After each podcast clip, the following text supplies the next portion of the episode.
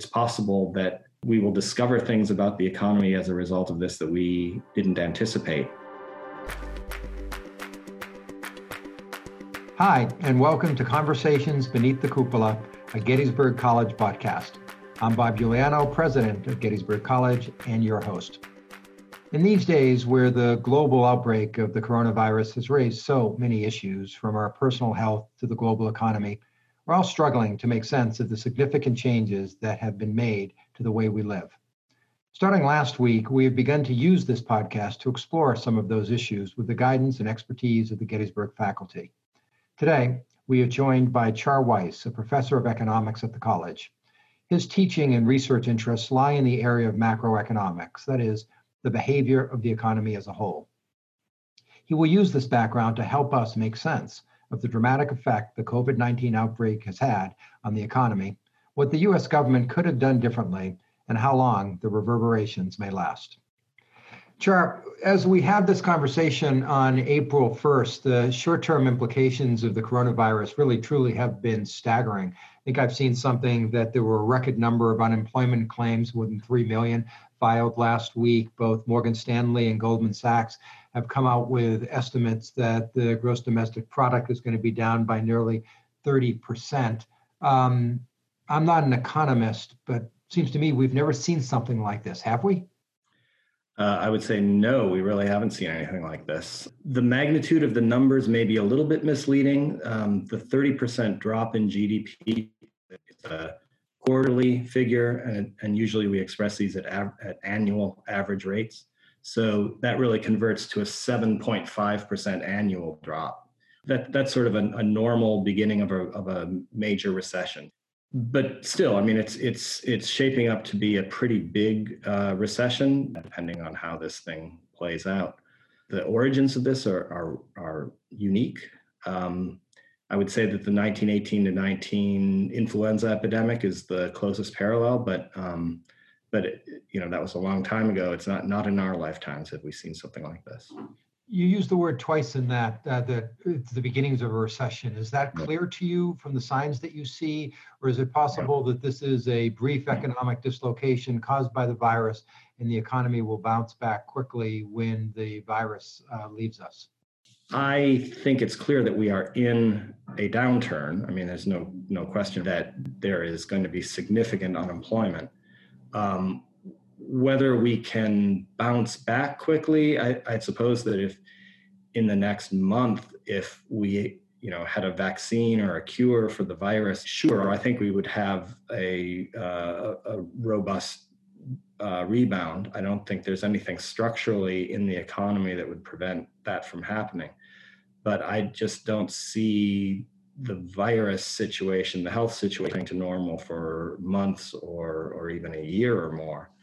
Um, and so I, I, I think there are significant barriers to a strong recovery. I mean, we're gonna we're gonna get a lot of the jobs back in the summer, I think, but I don't think we're gonna go back to normal for a while. So, Charlie, you may have already um, touched on this in what you've said a moment ago, but what makes this different from past economic crises? Well, I think there are a couple of things. This is a recession where the economy was fundamentally sound going into it. By and large, uh, consumer debt was under control. Consumer, the consumer sector was healthy. Um, you know, this was a healthy economy, and then it it just uh, received this gigantic hit. Um, so I, you know, in a sense, that's sort of that's a good thing. Uh, it means that the recovery period might not be as as painful as previous recoveries um, because we don't have to work through a bunch of imbalances having to do with debt. Most recessions begin with big ticket items, durable goods, auto sales, uh, big uh, capital investments by firms. And so they tend to hit the large corporate sector first, and then components of consumer spending tied to restaurants and entertainment or so on, those are affected much later in the recession as a result of a pullback of consumer spending. And here it's sort of the reverse impacts Main Street businesses first, small businesses first and corporate big corporations only at the uh, as a result of that. And does, do you think that has, uh, maybe it's just not known, but do you think that has implications for the nature of the recovery? Well, I think, I guess one implication is that there are going to be, I mean, absent forceful government action, there are going to be a lot of small businesses that are wiped out by this recession in a way that maybe we haven't seen before. Maybe that's been a slower, more drawn out process before. And so I, you know, that's why I think that it's really important that the that the uh, care legislation that Congress passed um, includes a lot of support for small businesses to keep them afloat at least for a little while.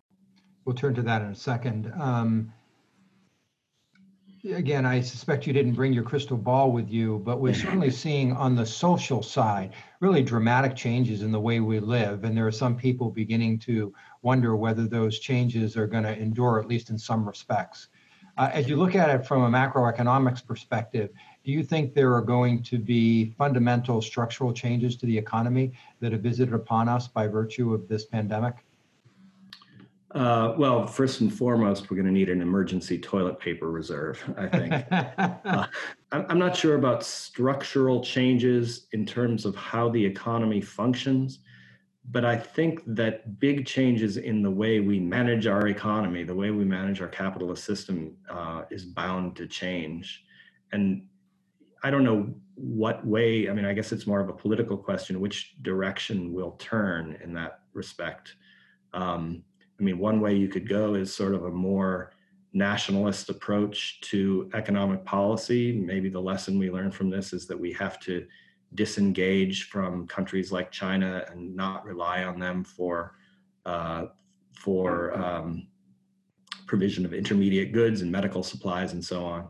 On the other hand, it could be in the other direction. Um, I think what this crisis is exposing is just uh, grossly sort of antiquated, broken um, social safety net, healthcare system, um, our system of, of, of uh, the fact that we don't have universal paid sick leave or family leave has made it really hard to uh, respond to this to this crisis. Um, and you know what may end up happening is that the fixes that we make to deal with this crisis in terms of providing more access to health insurance or some kind of a, an income support program like a universal basic income program things that we adopt as a temporary measure may end up being a permanent feature of our of our uh, sort of our government management of the economy. Um, but again that's sort of a political issue and it's hard to tell which way things are going to go I'm hoping in a future podcast, uh, as we explore the various aspects of this virus and the pandemic, um, we will have the opportunity to talk with a faculty member about the political aspects because I think they're they raise some very important and foundational questions. You mentioned a moment ago that uh, the the CARES Act and the stimulus that the government has now put into place, uh, which is, as far as I can discern, I haven't done an adjusted, but one of the largest in U.S. history, if not the largest in U.S. history. Um, what do you see as the strengths and the weaknesses of that response? Well, I think you're right. It is uh, the largest uh, piece of fiscal stimulus that the U.S. has ever embarked on. I mean, the, the 2009 stimulus package under Obama was just under $800 billion, I think, and that was unprecedented at the time. And now we're talking about $2 trillion, and this $2 trillion is sort of a down payment. I think everybody expects that there's going to be more coming.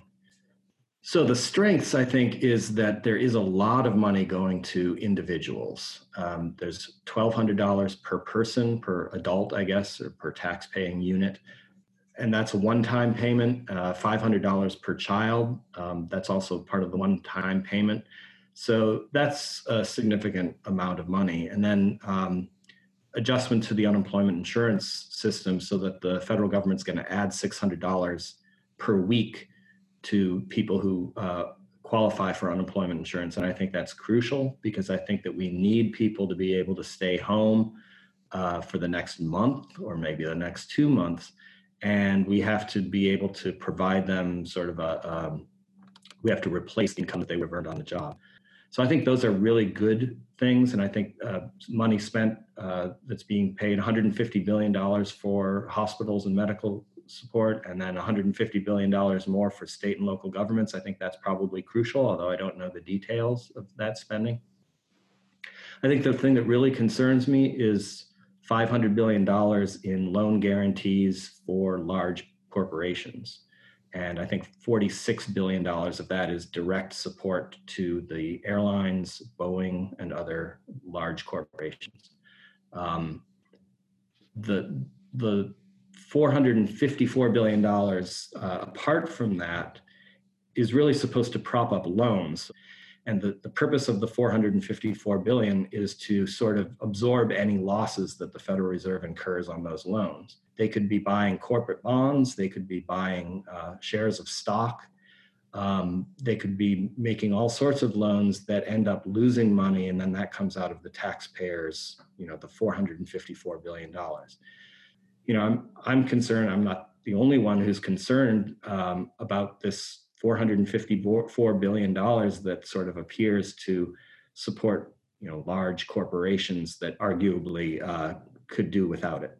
You know, I've watched from my perch the passage of the legislation, and while it will help places like Gettysburg, um, it doesn't nearly come close to covering the many various expenses that we're going to end up incurring by virtue of the dislocation that's taken place. I'm not suggesting that's the government's responsibility, but it's just worth noting that uh, to the extent that the CARES Act was intended to create real incentives um, and to protect um, entities, it, it has not done that at least for higher education in large measure, which is something that I know the higher education lobby groups have tried to make clear to Congress we entered this period running pretty large deficits to begin with. We've now injected trillions of dollars into the economy, uh, which has positive effects to be sure, but we've done so uh, without the tax revenues to support it. Indeed, we are deferring payroll taxes, and presumably the government's taking in much less generally. How do you make sense of the deficit picture and what that means for the long term health of the economy? Uh, well, I'm I'm in the camp of economists that thinks that we do not need to be overly concerned about the size of the debt or the size of the deficits, um, and I think that's I think the consensus has really moved in the economics profession on that issue. I think 10 years ago, the consensus in the economics community was that deficits and debt are fairly dangerous. Um, they uh, raise interest rates. You know, a large budget deficit, large government debt raises interest rates and chokes off private investment. And I think what we've really learned over the last 10 or more years is that uh, for very good theoretical reasons that, that phenomenon really hasn't happened and isn't likely to happen and you know i feel like i need a chalkboard here to to uh, draw the differential equation that will prove this but the the implication of, of, a, of the interest rate being lower than the economy's growth rate is that it really is possible to borrow, say, $2 trillion or more today and never pay that off, never raise taxes to pay off that debt, just allow growth in the economy to reduce the size of that debt relative to GDP. And in the long run, we end up exactly where we started with the same debt to GDP ratio. So if we were worried, if we're worried that the that the size of the government's debt is 70% of GDP and we don't want that to rise, well, we can borrow two trillion dollars and over time the debt to GDP ratio will return to 70%. We won't we will be in the exact same position. We will never have to raise taxes to pay off that debt. To that end, um, maybe this is a dark question, but you know, some um, uh, public health people worried that uh, the arc of the virus means that it may be with us for a while. Um, others disagree with that. It depends in part upon how the how we respond as a society now. But let's um, pretend, for the purposes of this question, that it comes it either persists for a period of time, char, or comes back with uh, strength in the fall. I'm not saying that will happen, but let's assume that it does the Fed has basically dropped interest rates to zero. The government has introduced this trillions of dollars into the economy. What tools are left in the arsenal for the government to respond if this proves to be a long running problem? Yeah, uh, gosh, that is a an excellent question. Um,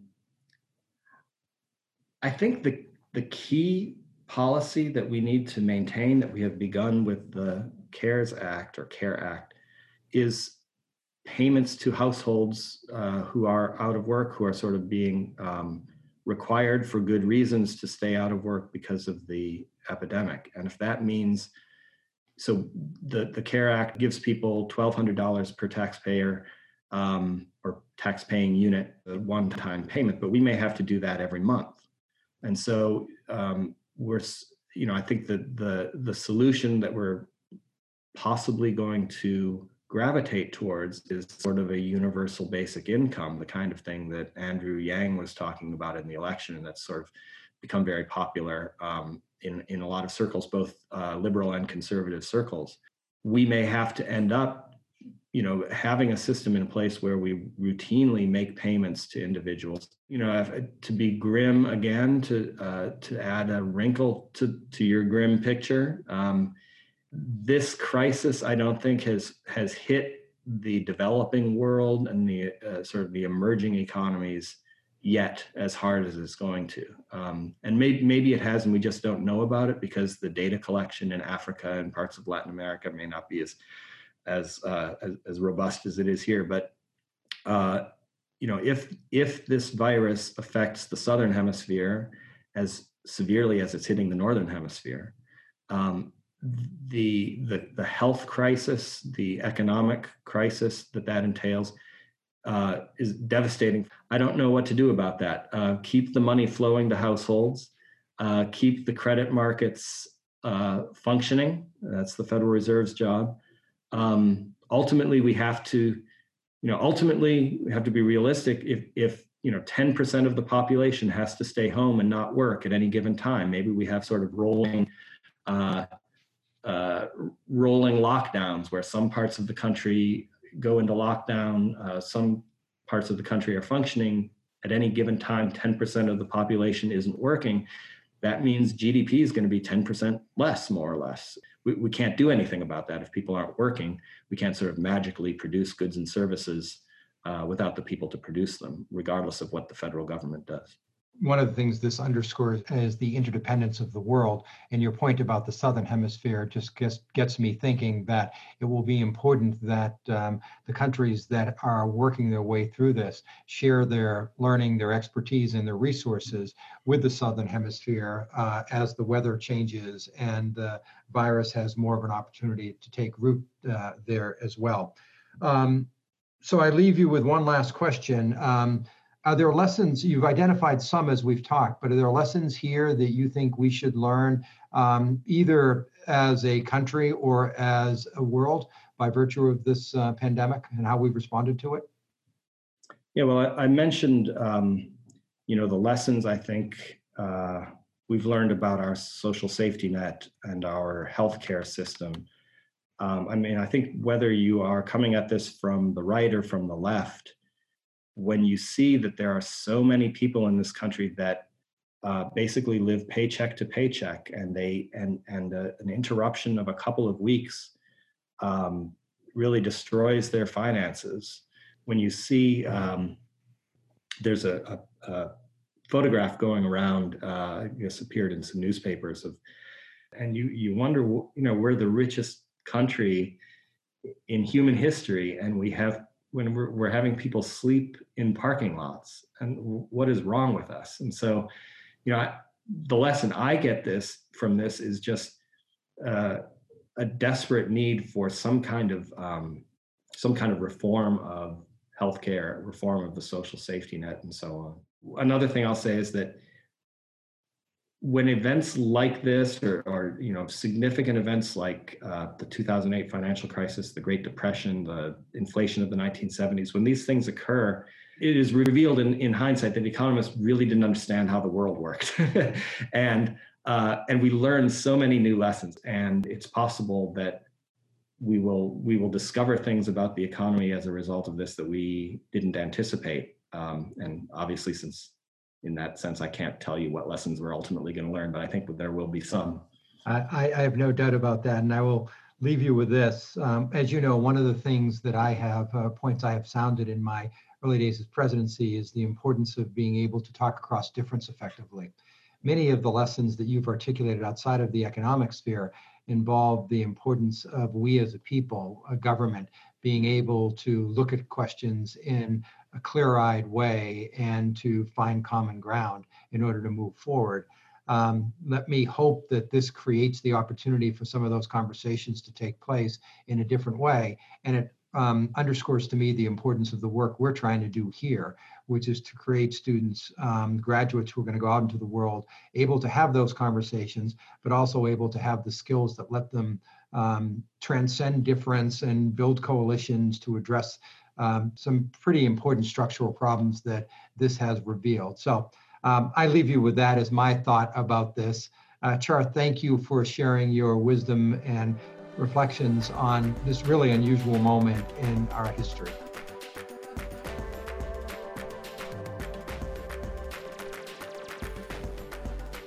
Let me conclude with a slice of life from Gettysburg College.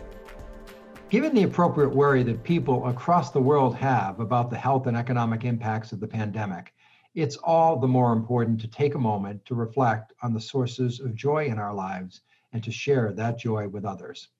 One of our recent alumna has done just that, Kelly Raymond, class of 2018. Kelly, a music education major, created a YouTube channel for her students. In one of the videos she posted on the channel, Kelly is joined by four other Sunderman alumni. Megan Riley, class of 2017, Molly Clark, also class of 2017, Isaac Hawkins, class of 2018, and Eddie Holmes, class of 2018. Together, they sang the song This Little Light of Mine, sharing a message of hope, kindness, and love. Take a listen.